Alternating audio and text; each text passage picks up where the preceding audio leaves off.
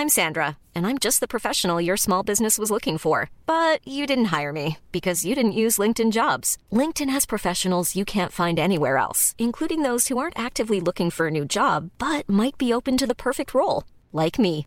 In a given month, over 70% of LinkedIn users don't visit other leading job sites. So if you're not looking on LinkedIn, you'll miss out on great candidates like Sandra. Start hiring professionals like a professional. Post your free job on linkedin.com/people today. Hey, it's Ryan Reynolds, and I'm here with Keith, co star of my upcoming film, If, only in theaters, May 17th. Do you want to tell people the big news? All right, I'll do it. Sign up now and you'll get unlimited for $15 a month in six months of Paramount Plus Essential Plan on us. Mintmobile.com slash switch. Upfront payment of $45 equivalent to $15 per month. Unlimited over 40 gigabytes per month. Face lower speeds. Videos at 480p. Active Mint customers by 531.24 get six months of Paramount Plus Essential Plan. Auto renews after six months. Offer ends May 31st, 2024. Separate Paramount Plus registration required. Terms and conditions apply if rated PG.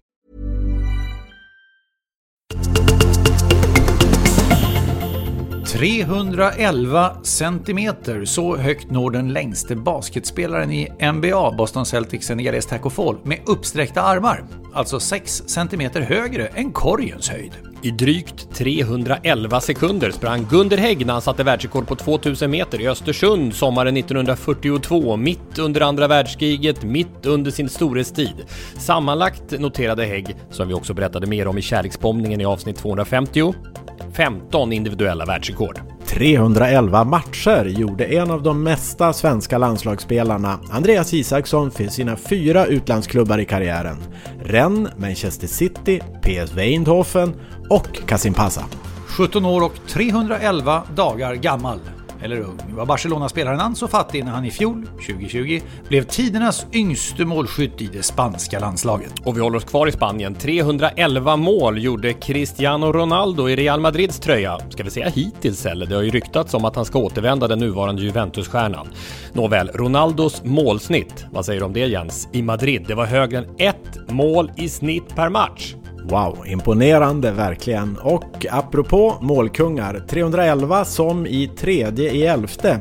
Året 1945 föddes Gert Müller, Der Bomber kallades han och han gjorde nästan 400 mål för Bayern München så vi lär få återkomma till honom i kommande avsnittsintron. Och såklart ska vi också nämna att Gert Müller, som blev både världsmästare och Europamästare med Västtyskland, nyligen avled vid en ålder av 75 år. Olycka och kärlek.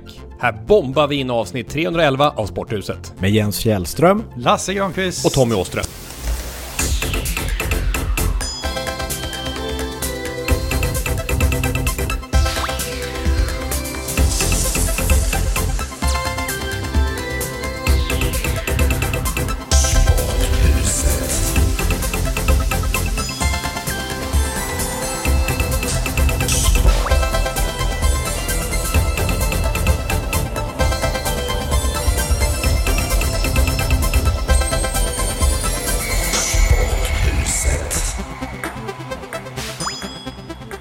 Vad sägs om att börja med ett par grattis i det här avsnittet? Grattis eh, till svensk volleyboll och grattis till Malmö FF. Eh, Avancemang i EM och Champions League.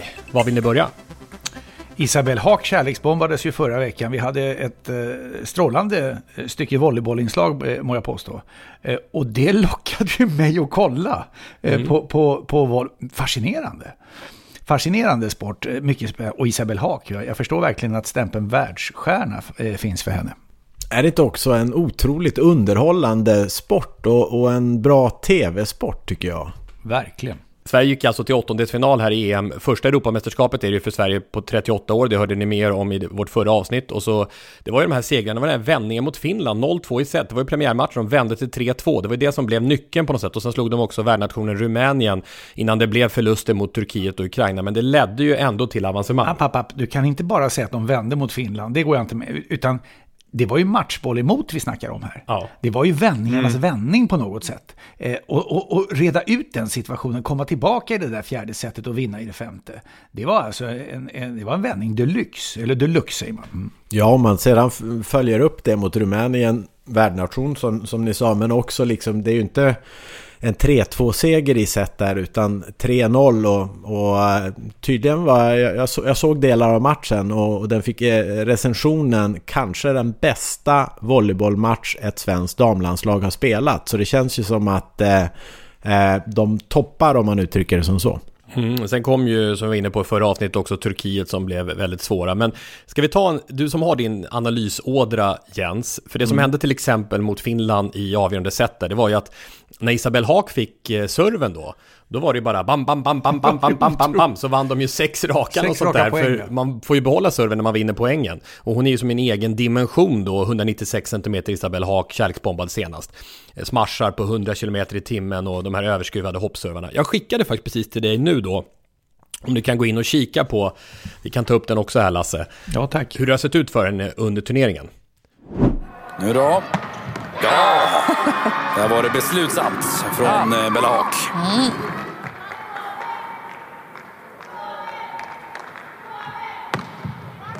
Oh, så slår hon till där med ett serves. Ja, 6-3.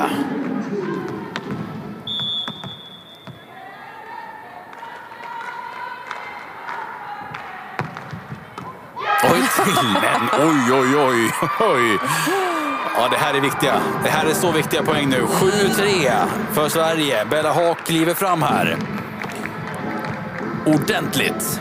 Ja, det är ju sådana här serve-streaks som man brukar säga, som hon kan komma in i och eh, bara fortsätta nu. Ja. Ja, det, det är ju kolossalt imponerande för det, det här uppkastet måste ju vara en typ, ja, 10 meter upp i luften, något i den stilen. Och så sedan så liksom tajma det så att hon ska kunna ta stegen fram utan att kliva in på planen, för det får man inte göra. Men däremot hoppar hon ju in på planen för att komma så nära motståndarnas planhalva. Så när hon träffar den där bollen så går den ju som en projektil. Och dessutom då får den över nät och in med den hastigheten. Så det är det... Det är... Eh, ja, det är galet. Sporthuset 311 och grattis eh, Malmö FF! När vi spelar in det här avsnittet så kommer du direkt ifrån eh, kommenteringen Lasse utav MFF borta mot Ludgorets. Eh, Malmö FF alltså klart för Champions League. Första gången i svensk lag i Champions League på sex år. Det var ju MFF då också. En berusande uppgift faktiskt. Därför att bildproduktion, vi kommenterade från tv-bild från eh, eh, position eh, i studion hemma. Och tv-produktionen var ju, jag undrar vad det var för någonting den där producenten hade fått i sig för att den var svajig alltså. Välkommen in i klubben kan jag säga. ja, det gjorde ju OS på samma sätt. Men, här, men visst är det så Jens, när man känner den där känslan av att men gud, vad hände nu? Men vadå, var ja. OS eh, svag eh, bildproduktion? Ja, ja svag bild, bildproduktion. Och då jag, jag, såg faktiskt att det kan ha varit samma eh, bildproducent som de har flugit in från Japan. för, för i OS så, så kom det eh, ologiska närbilder mitt under spel. Och det såg jag att det var eh, när, när ni kommenterade också. Och sen är det ju den här grejen när VAR finns med och VAR fanns med vid OS också. För jag fick ju intrycket när domaren sprang ut till eh, eh, eh, videoskärmen för att se så blir det spegelvänt från bildproduktionen. För när han eh, sedan stack tillbaka åt andra hållet då kändes det som att han eh, stack i det hållet som eh, MFF anföll. Ja, det är galet. För... Nej, andas in en gång till var verkligen budskapet. Vi ger uppdrag till Stefan Noreklev som producerade hemmamötet då på världsfeeden som det kallas, alltså över hela Europa och världen, att kanske titta igenom det här och komma med feedback till ja. den bildproducenten. Ja. Eller inte göra det så att han får någon som helst idé åt något annat håll än där han är, för Stefan Noreklev ska vara exakt där han är, nämligen i, i, i himlen av världsklass. Och där möter han Malmö FF. Ja, men det jag skulle säga bara om, det som kan vara förvirrande då eh, som konsument såklart, det är att man tänker när det är en dålig bildproduktion, gud vilken dålig tv-kanal det här är. Simor och tidigare under OS, Discovery. Eh, men då är det ju så att det kommer ju ifrån det landet en produktion som inte den svenska kanalen kan styra över. Det är det som är problemet. Det var det där, den bulgariske bildproducenten. Men är det bulgaren som var i Tokyo också? Alltså, det låter märkligt. Ja, han reser världen. Nåja, nåja. Ska vi ta lite om matchen också? Nej men applåder och jubel för eh, Malmö fotbollförening som alltså eh, för tredje gången sedan 2014 spelar sig in i huvudturneringen i Champions League. Och jag vet inte, men min känsla Jens är, sett mot alla de här kvalificeringsmatcherna, eh, de har ju spelat fyra matcher, åtta halvlekar. Alltså Malmö gör ju det här riktigt bra. Det är ju ingen turväg de har tagit för att nå in i Champions League. Nej, jag skulle vilja säga att om man jämför med alla tidigare år eh, som Malmö FF har spelat i Europa så tror jag det här är den högsta nivån som eh, laget befinner sig på. Med andra ord också eh, det du beskriver så såg det ju rätt så komfortabelt ut genom eh, det här kvalspelet. Och, och, och det bevisar det. Alltså nu klarar man av tempot. Och det här är ju det som brukar vara problemet för eh, eh, svenska klubblag när de åker ut i Europa. Det vill säga man har svårt att anpassa sig till tempot. Det visar ju på en, en, en, styrka som det här laget har som eh, imponerar otroligt mycket. Och det är bara att säga eh, grattis eh, och, eh, till en enorm bedrift skulle jag vilja säga. Det som jag slogs av också, det är ju det här med från första mötet kan dra parallellen till friidrott, eh, OS och sådär till exempel, att när man för första gången går från en kvaltävling till final, till exempel Maja Nilsson i höjdhopp i Tokyo, soppatorsk i finalen. För man är så nöjd att gå vidare. Men det jag märkte på Malmö FF när man tittar på bilderna i första matchen, det var knappt någon som kramades. De var helt eh, sammanbitna inför nästa match. Det var inte så här wow, wow, wow, vilken match vi har gjort, även om de gjorde en kanonmatch där i Malmö. Utan det var bara, vi ska gå vidare. För nu handlar det inte bara om att gå dit. För det har de gjort några gånger, i alla fall Europa League och tidigare Champions League. Nu handlar det om att prestera där också. Det är det de ska göra och inte få den här eh, utmattningen nästan av att vara så nöjda med att eh, bara lyckas i, i en kvalmatch. Men alltså Veiko Birmancevic, eh, alltså 23-åringen här, serben. Eh, det, är, det är ju en glimrande rekrytering.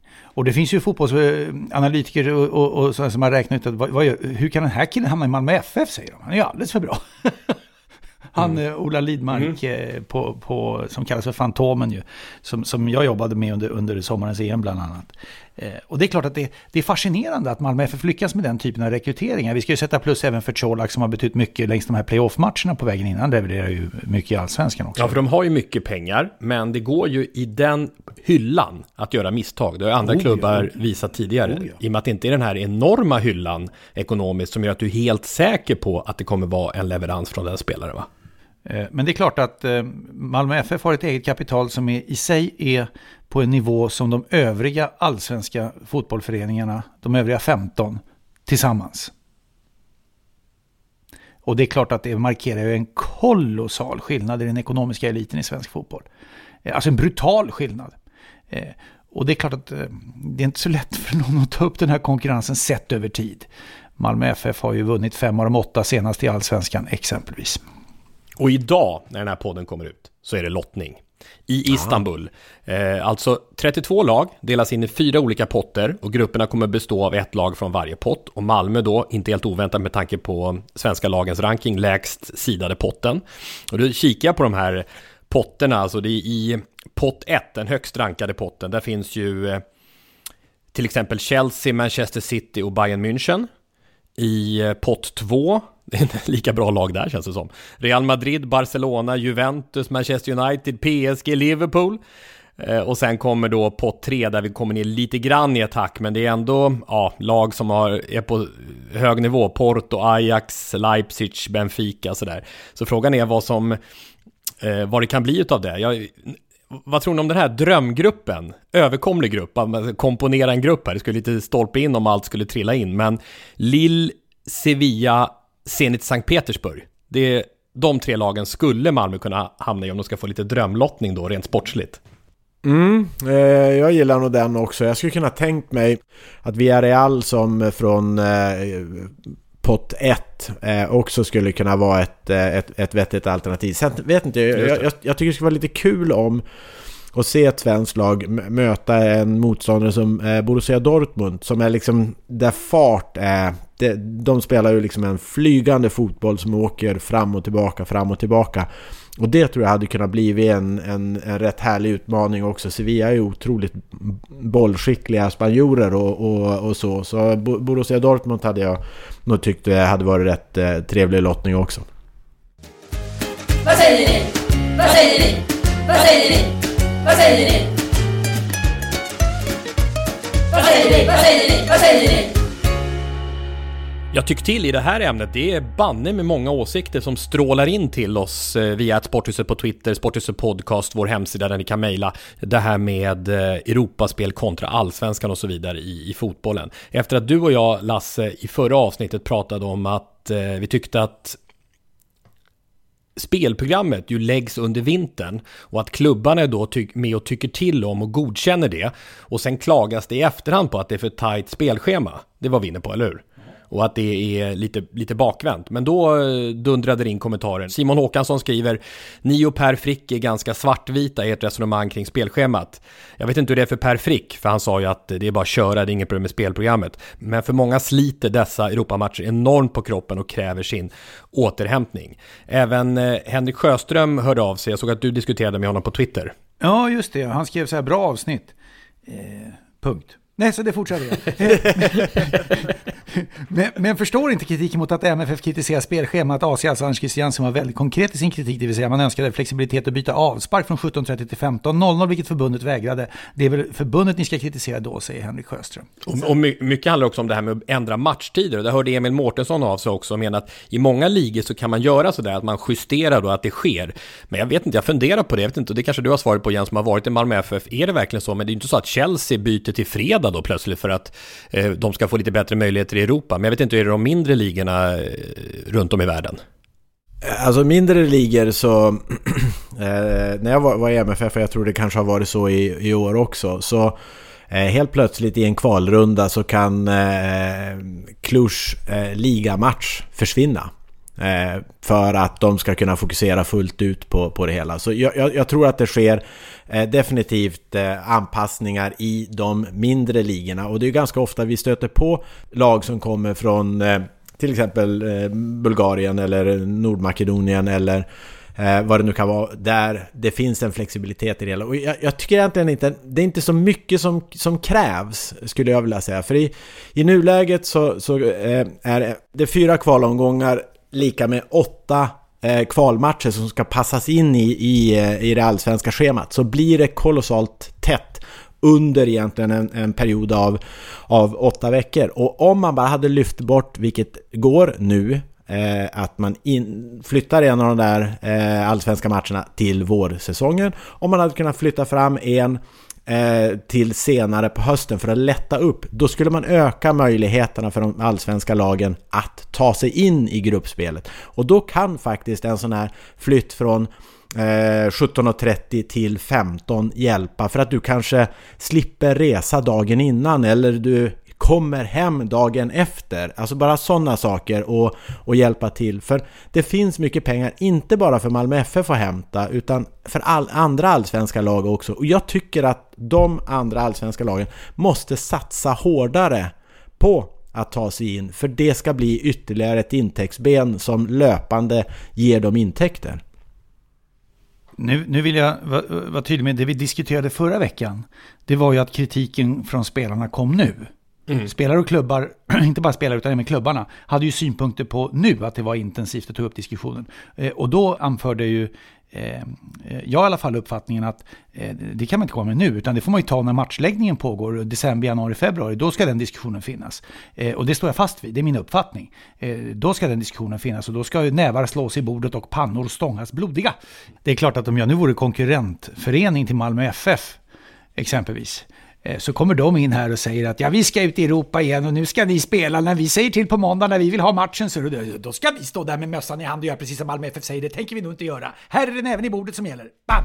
Vi säger nej, vi ska ha match och så vidare. Det kan ju mycket väl vara eh, en sån typ av resonemang. Det är därför det måste finnas ett grundbeslut i botten från svensk ja. fotboll. Så att det inte blir den typen av tveksamheter. Och svensk, gäller... svensk, fotboll är ju alla klubbarna. Ja. Alltså föreningen Svensk Elitfotboll innehåller ju 16 allsvenska och 16 superettan-klubbar. Och de äger ju den här frågan i absolut största utsträckning. Skulle de enas om att ha den här flexibiliteten som Jens är inne på här, då har jag mycket svårt att tänka mig att fotbollförbundet skulle säga nej. Men det här med att Malmö är det enda laget som lyckas i Europa då. Jag menar, nu, nu finns det ju möjlighet i och för sig idag när det här avsnittet kommer ut för Hammarby att eh, slå ut Basel och ta sig vidare till till gruppspel i Europa Conference League. Då måste de vinna med ja, tre mål till slut.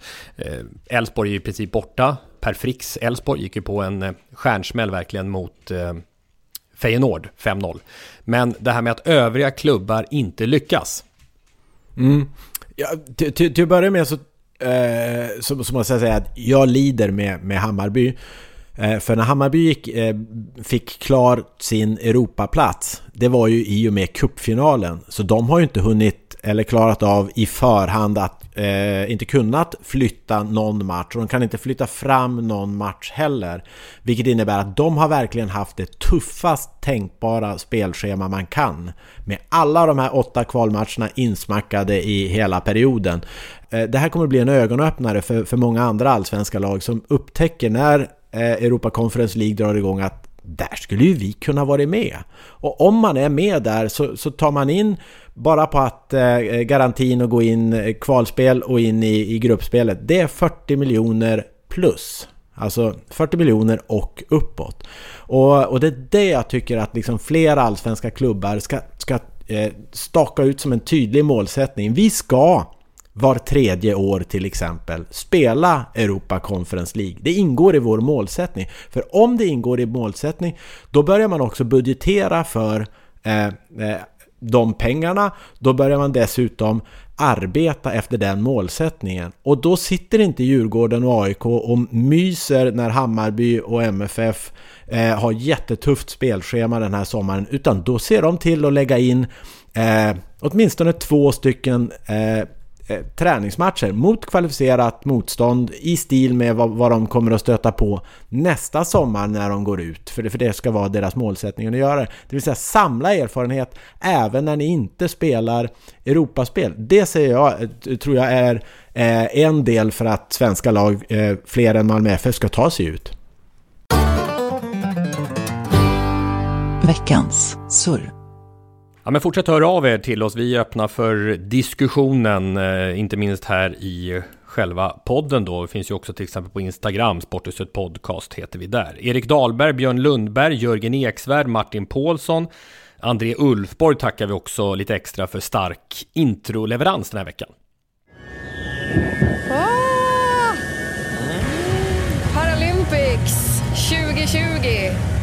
Är invigt. Är invigt. Åh, oh, det trodde man inte för ett halvår sedan. Så fantastiskt. Paralympics 2020. Nu är elden tänd. Som traditionen påbjuder, icke alls långt efter de ordinarie olympiska spelen så kommer nästa stora tävling, nämligen Paralympics. Eh, och den här gången ska vi applådera och jubla tillsammans med publik. Därför att det är skolbarn eh, ja, om det är från hela Japan eller Tokyoområdet, det ska jag låta osagt. Men det är skolbarn som fyller upp läktare. Det är så eller? Jag tyckte, för jag såg så ingen publik, men de, de är där Skolbarn, alltså. ja. Det, jag tog till och med, jag hörde Lasse Persson och Roger Burman i samband med invigningen på Sveriges Radio. Mm. Är det inte förresten härligt att höra just den duon? Lasse, jag är, han är nog den gladaste reporten Persson och, eh, och, och Roger Burman. Som Fick man höra Roy Orbison också? Eller? Eh, ja, någonstans bara jag, hör Bur, ja, men bara jag hör Bur, Roger Burmans röst så är det Roy Orbison för mig på något sätt. Kan du den här Pretty Woman eller? Ja, väl tonart. eh, tonart? Ja. Pre, ja, pröva du. Pretty woman. Så högt? Ja, det är du. Pretty woman. Ah, okej. Okay. Ja. Pretty woman walking down the street. Pretty woman the kind I like to meet. Pretty woman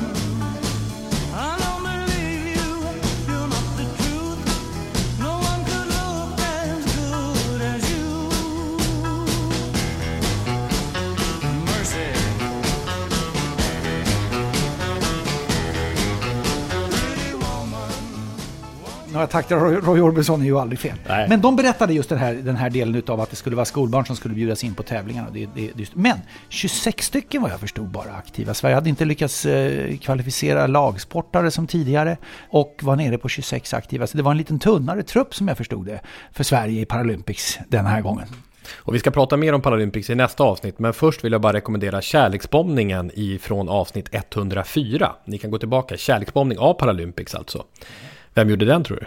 Det måste ju vara på prick tvåårsdagen då, utav podden. Bra koll! Ja, det måste det vara. Precis. Rent matematiskt blir det ju faktiskt det. Så kan det vara. Och vem kan ha varit som kärleksbombade? Det var Jens förstås. Det var jag. Ja. Det var jag, det var jag, det var jag. Om jag minns tillbaka lite så, så kommer jag ihåg i varje fall en grej som kommer upp nu också när Paralympics eh, drar igång. Nämligen att eh, eh idrottarna i eh, Paralympics gör det omöjliga möjligt. Alltså tänk bara en sån sak som att eh, eh, spela tennis från en rullstol.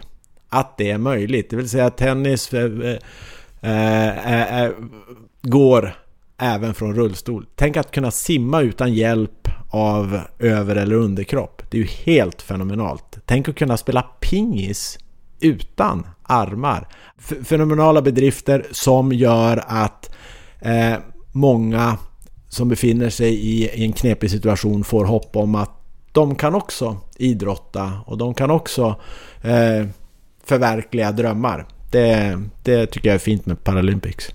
Jag gick in och lyssnade på avsnittet och då sa du också så här, det här är verkligen äkta. Det handlar inte om pengar utan om en inre drivkraft utöver det vanliga. Det är så mycket kärlek och känslor då i den kärleksbombningen. Mm.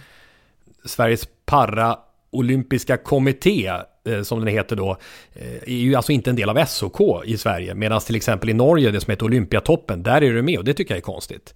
Borde inte parasporten vara med här och ta del av eh, de medel som SOK har. Jag menar, det var ju också som du var inne på Jens, att Paralympics har en enormt viktig samhällsfunktion för alla som Mm. har en funktionsnedsättning. Så det tycker jag känns givet. Jag hade lite kontakt med en som är väldigt insatt i parasporten, Anders Jansson, via mail. Och han, han skriver det att det handlar mycket om, alltså, vi hade inte tagit EM-brons då i parafotbollen om inte komikern Måns Möller och hans vänner skänkte pengar från en show de hade. Och vi, eh, vår vän Ralf Edström, inte bara vår vän, allas vår vän höll jag på att säga, Ralf Edström.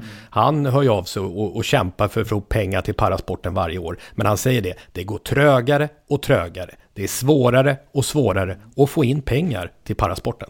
Han har jobbat med, med sponsringsidan där i decennier, Alf. Och fortsätter ju med det fast han har passerat åldern för folkpensionär. Plus något år till. Så gnuggar han med det.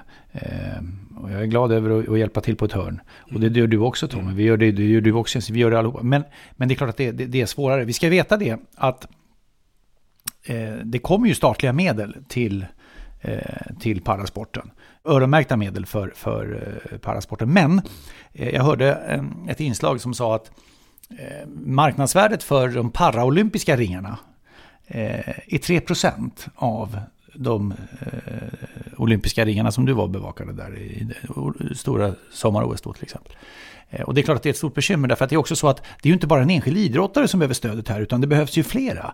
Alltså en, en, en parasportare som, som, eh, som idrottar behöver ofta en assistent som hjälper till. Eh, I, I skidåkning för, för till exempel det blir en följeslagare som är med och lotsar dig hur du ska åka om du till exempel är, är synskadad och sysslar med skidsport. Så det är ju ytterligare en, eller kanske till och med två, som behöver vara med i samma satsning. Vilket ju gör att en satsning på en paraolympier blir ju, blir ju dubbelt eller tre gånger så dyr. Eh, så det är ju eh, knepigt när marknadsvärdet är kanske på 3% eh, och, och, och kostnaden är 300%. Det blir en oerhört knepig eh, helhet. Alltså det är färre deltagare i Paralympics. Det är färre medaljer. Det var i Rio minst antal guld och medaljer på över 50 år. Eh, och eh, det är dålig ekonomi i Parasportförbundet.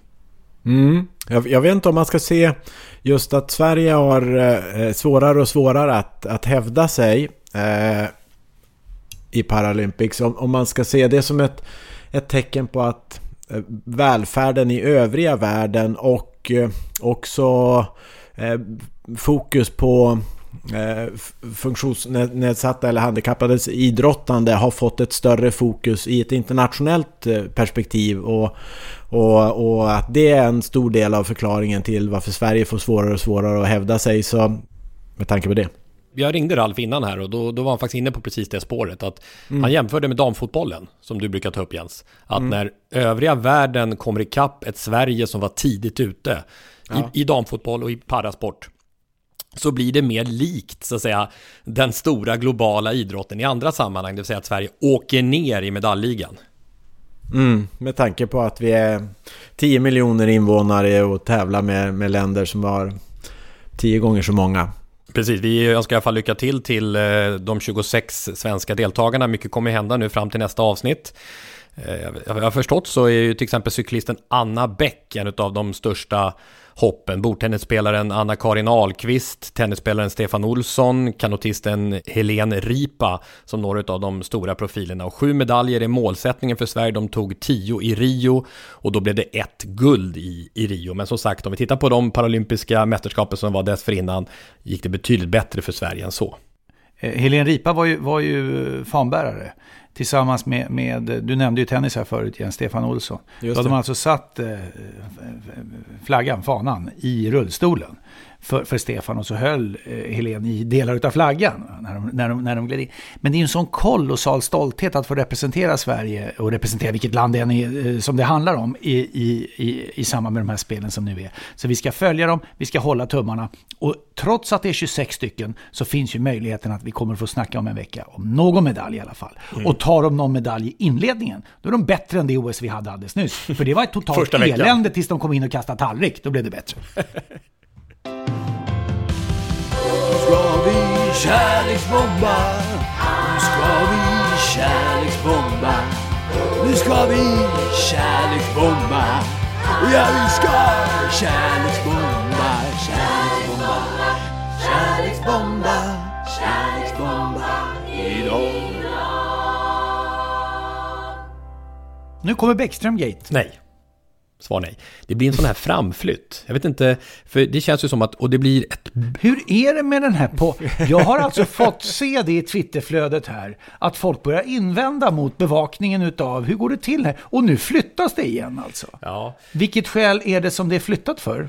Extrainsatt kärleksbombning. Eh, helt enkelt. Och det gör att vi flyttar fram Bäckström en vecka. För det, det har vi gjort förut. Vi gjorde det med Tommy Engstrand till exempel. Ja, Extrainsatt kärleksbombning. Och detta med anledning av eh, den här presskonferensen. Ja, det är ett nytt kapitel i min historia. Eh, jag har valt att lägga ner min ishockeykarriär. Ehm, väldigt mycket känslor och tankar såklart. Ehm, lite varför vi är just här idag också. Eh, för mig så började det här inne i Skandinavien för 34 år sedan skulle jag vilja säga. Jag var här som Hårig grabb, fem år, såg min första hockeymatch. Eh, och det var ett starkt intryck verkligen. Eh, jag kommer ihåg att det var, det var en stor dröm, en stor inspiration för mig när jag växte upp och få spela här inne för Frölunda. Kanske vinna ett SM-guld. En annan stor dröm och inspiration var att få representera Sverige och Tre Kronor i de stora turneringarna i OS, kanske VM. Eh, och ville det sig riktigt väl, kanske få åka över till Atlanten och mäta sig mot de bästa. Ehm, man vet liksom aldrig vad, vad livet ska ta en men eh, när jag sitter här idag och tänker tillbaka på min karriär så känner jag ehm, väldigt mycket glädje, stolthet men framförallt otroligt mycket tacksamhet. Otroligt tacksam och glad. Tack. Ja, det var en väldigt fin presskonferens som Henrik Lundqvist höll, som innebar att han eh, alltså avslutade sin karriär vid 39 års Ja, ålder. det, detta kräver en kärleksbombning. Jag håller med. Ja, eller hur? Definitivt. Och det känns eh, som att Niklas Bäckström Definitivt. pratar vi om nästa vecka. Eh, Lundqvist opererade ju tidigare i år hjärtat och fick därefter också en inflammation i hjärtsäcken och alla oklarheter runt det här har ju då bidragit till att han lägger av. Det kändes ju som att han skulle sluta redan då. Men han gjorde ju ändå ett försök att vänta ut den här eh, sviterna efter, efter hjärtoperationen så att säga. Men det, det går framåt sa han. Men alldeles för långsamt. Eh, vi pratar om en, en, en spelare som är olympisk mästare för Tre Kronor från 2006 och som är världsmästare 2017. Då med tvillingbrorsan i samma lag. Ja. Mm, och två SM-guld också innan han stack över till Nordamerika för Frölunda. Han är elitseriedebuterad, det ska vi återkomma till om en liten stund, som 18-åring redan år 2000. Eh, Jag tänker på, han har alltså Järpens IF som moderklubb. Men han kom inte från Järpen till Frölunda, utan han gick via Rögle. Så var det. Just det, och sen 15 NHL-säsonger i New York Rangers och räknar man ihop både serie och slutspel så blir det ju faktiskt över 1000 matcher för Rangers. Och har du varit målvakt i NHL och blivit utsedd till vinnare av Vetsina Trophy, då snackar vi om målvakt i världsklass. Och Så är det. Har ju vunnit allt utom Stanley Cup. Fick man aldrig vinna Det Stanley blev ju Cup. final där Mm. mot eh, Los Angeles Kings eh, 2014 men nådde inte till seger. NHL-historiens mest segerrika målvakt från Europa gick ju om Dominik Hasek där också. Ytterligare en av alla de här milstolparna. Och det är klart att det var nästan samtidigt som han höll den här presskonferensen som organisationen, för det heter ju så i Nordamerika, organisationen i New York Rangers meddelade att tröja nummer 30 pensioneras. I princip samtidigt som att han, eh, att, att han meddelade att eh, karriären var slut. Och det är en epok. Det är en epok som, eh, som tar slut. Mm, och då förstår jag Tommy att du har gett dig iväg här för att eh, Kasta dig iväg. kasta dig iväg för att hantera en kärleksbombning till Henrik Lundqvist. Ja, precis. Eh, Det kändes som en given utflykt för att kärleksbomba en av de största, utan tvekan, i ja, hela den svenska ishockeyhistorien. Ladies and gentlemen, in the 88 year history of the New York Rangers Hockey Club, 82 men have backstopped the Blue Shirts. Last Tuesday in Ottawa and Saturday night in New Jersey, two long standing Rangers goaltending records were broken. And tonight, we salute the franchise's all time winning goaltender and leader in shutout wins. Ladies and gentlemen, as he makes his way to the Zamboni gate, please join us as we honor number 30, Henrik Lundqvist.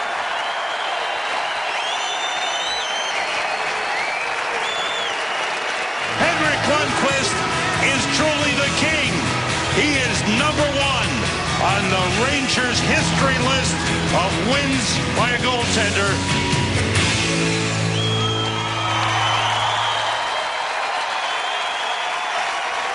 Ladies and gentlemen, Henrik Lundqvist. Hej alla Sporthuset-lyssnare! Petter Rönnqvist här.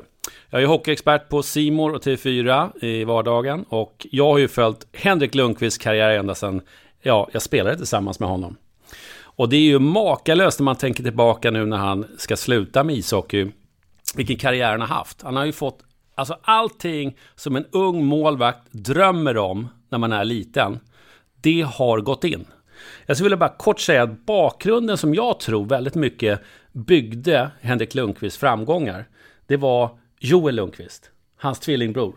Hur de tillsammans från Åre och Järpen där de började spela ishockey en gång i tiden.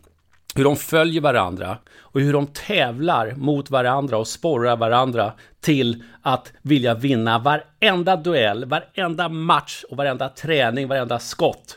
Rakt igenom så följer de varandra och ända upp då till Frölunda tills de då skiljs åt där Henke då drar iväg till New York Rangers och den framgångssaga som vi nu ser i backspegeln han har haft.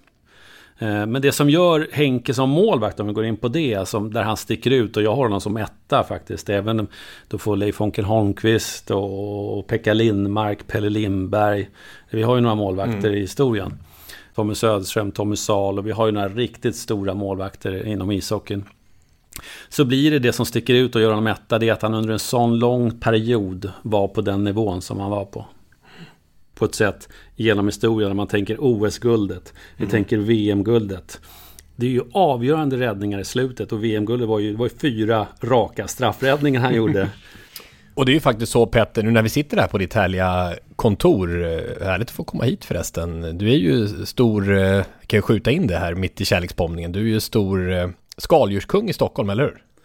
Ja, precis. Ja, men det är, väl, det är väl det jag håller på med när jag inte sitter i rutan. Då, då eh, försöker jag hitta de bästa fisk och skaldjuren i hela världen och även i Sverige. Mm. Och leverera ut då till, till landet. Så jag hittade ett paket här som vi faktiskt har som understöd till mikrofonen. Ulmos eh, underbara, vad var det här för någonting? Det är Louisiana-kräftor. Ja. Men du, eh, du spelade ju alltså med Henrik Lundqvist hans allra första riktiga säsong i elitserien. Han hade spelat några få matcher säsongen innan. Men här då som tonåring, som 19-åring, och det är ju precis 20 år sedan eh, nu när han slutade. 20 år sedan som, som det här skedde. Hur var han då egentligen?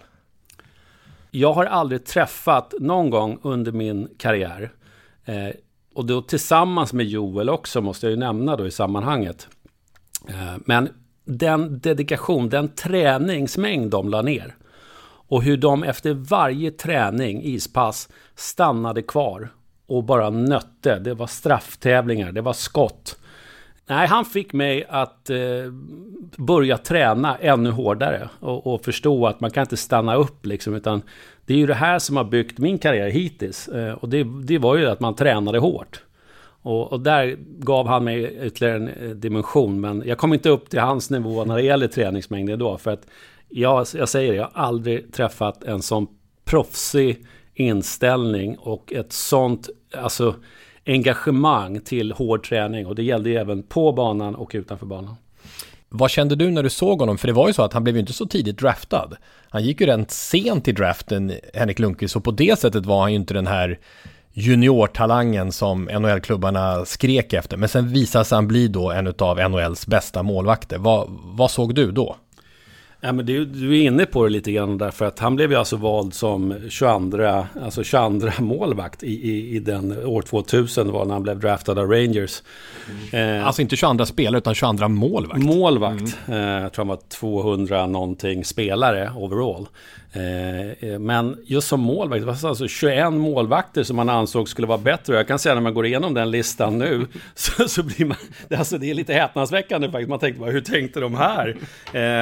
Det är ju liksom målvakter som inte fick en enda NHL-match som man då ansåg då eh, precis vid millenniumskiftet skulle ha en bättre karriär i NHL än Henrik Lundqvist. Ja. Och, och, det finns ju namn som du vet man aldrig hört talas om. Det är alltifrån Brandon Snee till Thomas Super, den ungerska målvakten. Och, eh, bara för att nämna några svenskar, så både Stefan Liv och eh, Mikael Tellqvist kom högre upp än Henrik Lundqvist. Mm. Så att på så sätt så var ju inte den här jättetalangen som hela världen pratade om att nästa superlöfte. Eh, men jag insåg ganska snabbt eh, när jag såg den mängden han la ner hur han blev så irriterad när han inte fick spela matcher. Och han jagade mig i hasorna hela den säsongen. Jag var ju nästan stressad. Mm. För jag hade ju kommit upp i åldern och tyckte väl att liksom, jag ska vara första mål att jag ska spela. Men det var inte en lugn sekund med Henke i hasorna. Och han var riktigt förbannad när han förlorade matcher. Så att det, det är liksom någonting som verkligen sticker ut när jag tänker på när vi var tillsammans. Men han var väldigt lyhörd. Han eh, hade ju någon, någon intervju här på Kanal Plus när du och jag jobbade tillsammans med Henrik. Där han nämner det att han alltid sett till de äldre målvakterna och försöker sno det bästa. Det han nämnde då det var att min slipning, den, den tog han från mig. Och jag sa det, ja jag fattar att det inte var något speltekniskt. men eh, nej, men så att noggrann i allt han förtog sig utanför banan, utanför isen. Eh, han hade en rätt så aggressiv stil, skulle jag vilja säga inledningsvis, när han spelade i SHL eh, med Frölunda. He, he, det blir de säsongerna då som han hade. Eh, och eh, mötte upp väldigt högt. Eh, var ju en hybrid, alltså hade ju väldigt mycket liksom med att sitta ner i V och väldigt låg eh, faktiskt eh, ställning, grundposition där han sjönk ner med bröstet. Eh, det här utvecklades ju under så att säga karriären. Och jag skulle vilja säga att det sker ju nästan direkt när han kommer och får Benoit Allaire i New York Rangers, målvaktstränaren. Där han börjar eh, helt klart att arbeta längre in i målet. Och det är väl det som personifierar eh, Henrik Lundqvists spelstil. Det är ju att han eh, sticker ut lite ur mängden så att säga, med de, jämfört med de andra målvakterna som arbetar lite högre upp i målgården. Eh, där Henrik Lundqvist står väldigt mycket nere och sällan faktiskt går utanför det färgade området, målgården. Om man tittar när han var som bäst, eh, någonstans mellan, säg 06-05 där fram till 2015 eh, skulle jag vilja säga, när han har sin peak, så att säga 10 år. Eh, så är det ju just det att han börjar ju stå upp högre upp, han har plocken på ett annorlunda sätt som ingen målvakt har. Han står ju alltså rakt upp så att säga vid axelhöjd ungefär står han med plocken. Mm. Eh, och han till och med faktiskt gjorde så att han hade en hårdare plock. För att den skulle vara öppen bara och täcka nästan som en blocker. Men sen att han körde på den 100% rakt av med små detaljer såklart som han ändrade.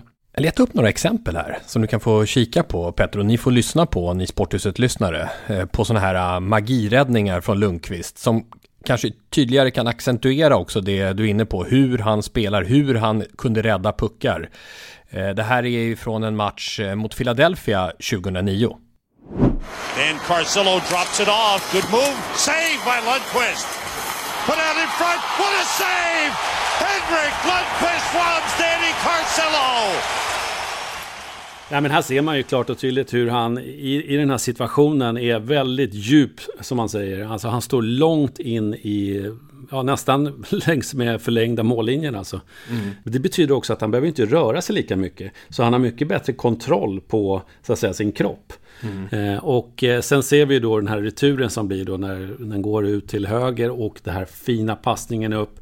Det är ju ett öppet mål egentligen så Philadelphia får vi det där läget. Mm. Då ser vi ju de här tecknen på att han har den här fysiken, den här styrkan och kunna göra de här avgörande räddningarna.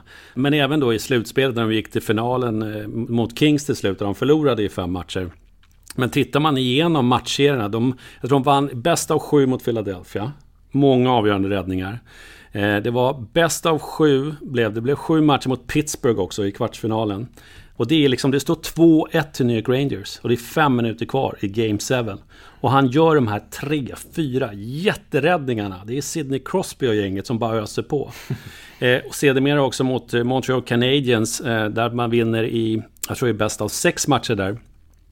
Där det står 0-0 och det är då i sjätte matchen. Det är andra perioden, står 0-0. Det blir en en, en tror jag, egen back som styr upp pucken mot öppet mål. Henke är borta från situationen där han lyckas på något mirakulöst sätt få upp handsken och rädda den.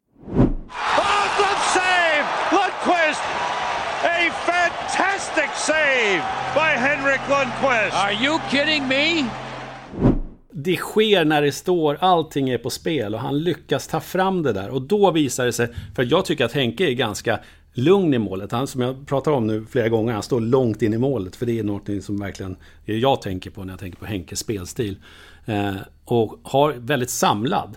Men han kan göra de här explosiva Så han har liksom både och på det sättet? Alltså både den här stabiliteten. Hur många målvakter i världen har det då? Alltså det man undrar är lite hur pass unik är han? Man ska veta att han spelade i New York Rangers. De hade en, en toppperiod, skulle jag vilja säga, 2013-2014 där.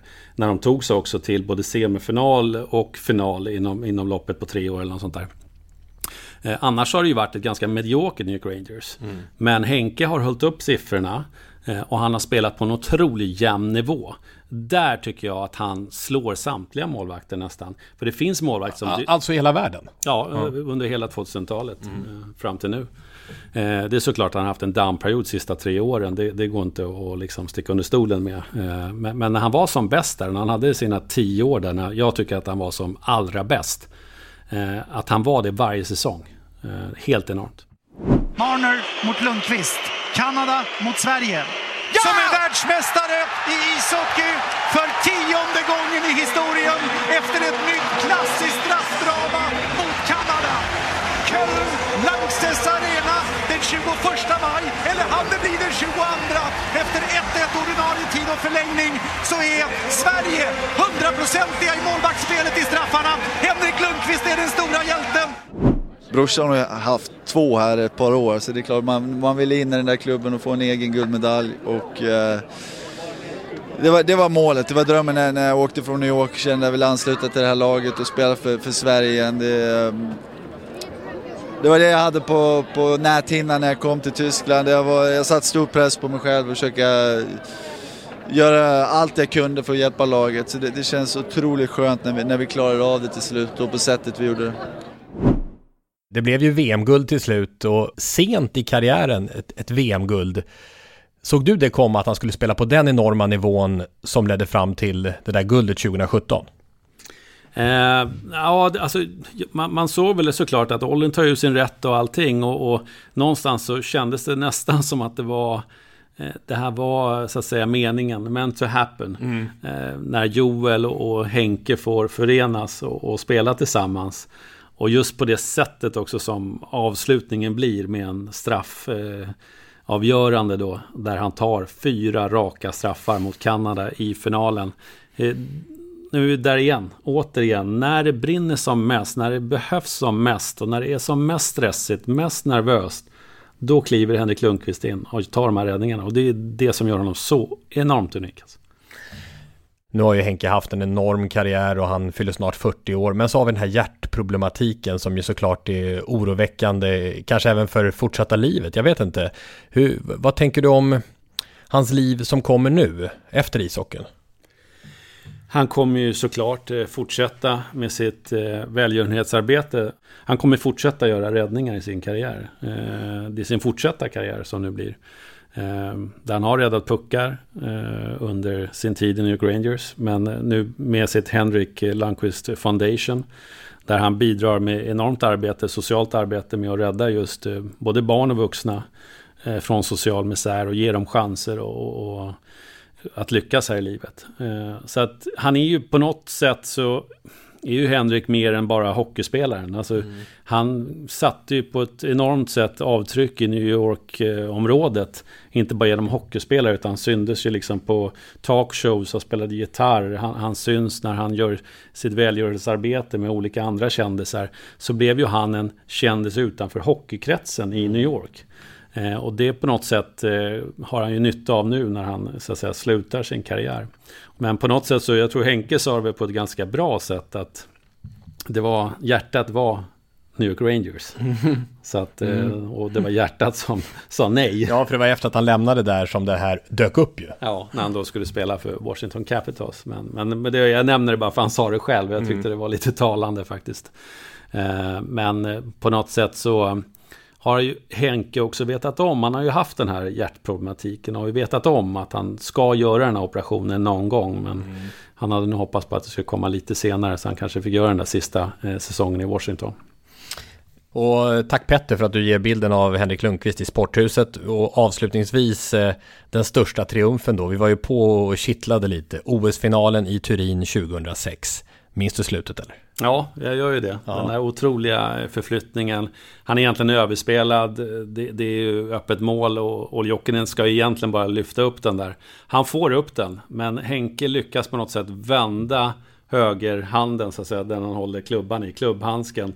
Får upp den precis och räddar den. Det är ju liksom, eh, ja, det, det blir inte bättre avslut för en målvakt att få göra en sån avgörande räddning. Ja men då, då njuter vi av, eh, av det här då. Tack Petter för att du gjorde ett återbesök i Sporthuset. Ja, tack så mycket. Och framförallt eh, ett stort tack från alla oss idrotts och eh, ishockeyälskare till, till dig, Henrik Lundqvist. Går för sista chansen för deras del. 35 sekunder kvar. Lundqvist utanför sin bur stoppar pucken. Och så får han problem mot tre finländare. Så pucken via sargen i alla fall undan en bit. Hålls kvar utav finnländarna. Var är pucken? Sverige dags. Så får inte loss den. Lehtonen framför mål. Lundqvist räddar returen fri. Och Finland skjuter. Och Lundqvist gör en enorm räddning! Undan med pucken. Koivu lägger upp nytt skott. Finland. Nominen. 20 sekunder kvar. Lundqvist gör en räddning som inte går att göra. Koivu upp på blå. Nytt fint skott. Utanför. Och returen undan Sverige. Finland gör, har, ligger på i offensiv zon. Sverige tar pucken. Bakom buren. Får inte tag på den. 10 sekunder kvar. Finland har sista chansen. Nominen på backläge. Skott kommer. Bravo! Sverige! Bravo! Sverige leder! OS-guld! Vilken räddning av Henrik Lundqvist! Det är helt otroligt! Lundqvist är hjälten! Lidströms raket! Och Sverige är olympiska mästare! Men vilken räddning han gjorde, Lundqvist! Det är helt otroligt vilken räddning! Sverige vinner OS-guld! Sverige vinner OS-guld för andra gången i historien!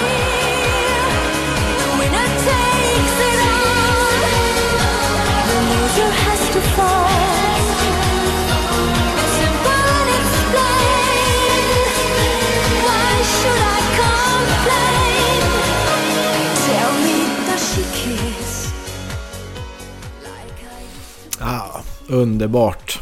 Åh, vad härligt. Och vilket... Eh, vilket referat Lasse. Lundqvist gör en räddning som inte går att göra.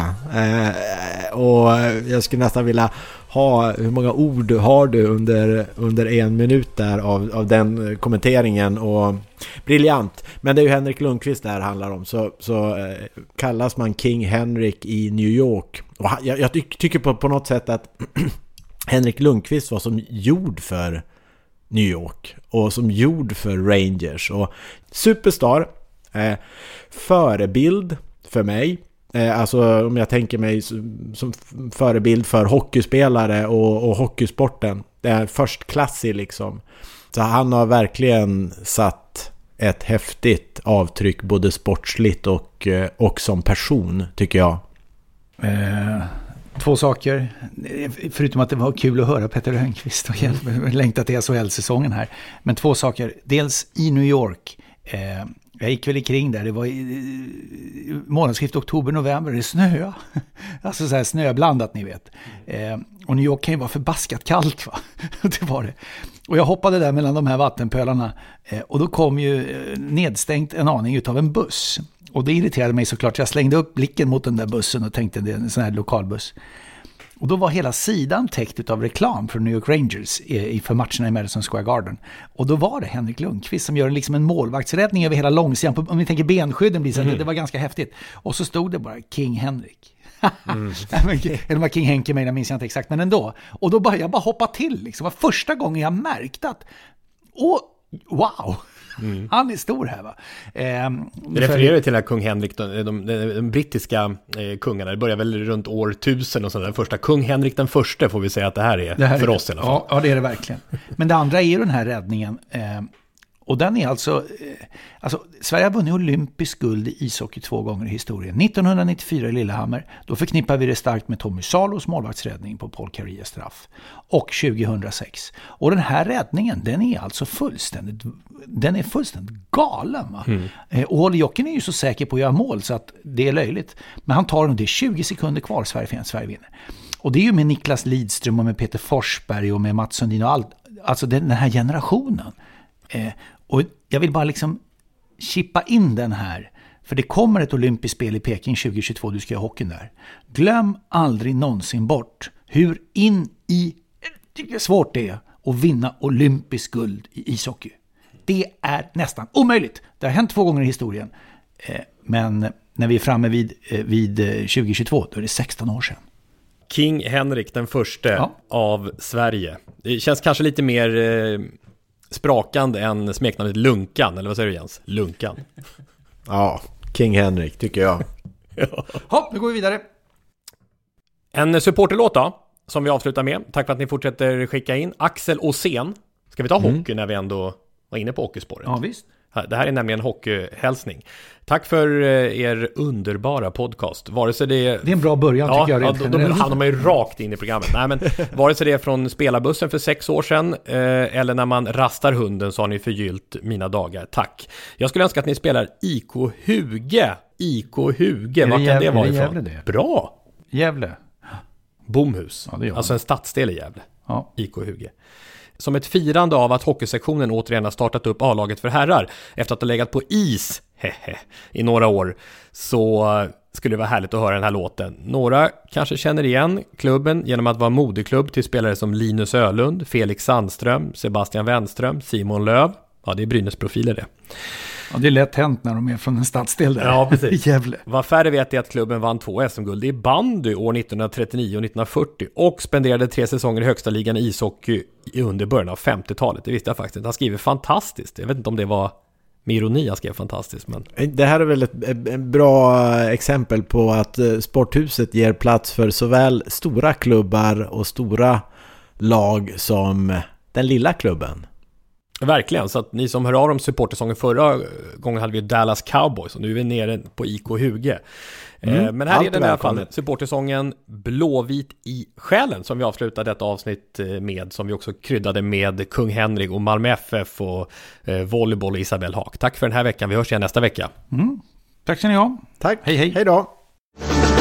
Blåvit i själen på planen glider in Huges glada gossar som målen löser in Heja, heja Huge, vi vet att vi är bäst och vi ska spela skjortan utav vår fina gäst. Kom ner till vallen, ikväll så blir det drag. Huges glada gossar tar nya friska tag. Den gamla traditionen, den ska alltid finnas kvar. Och vi ska minnas Inge Olsson ut i alla våra dagar. Blå, och vit i stjärnan, ner alla stolta grabbar som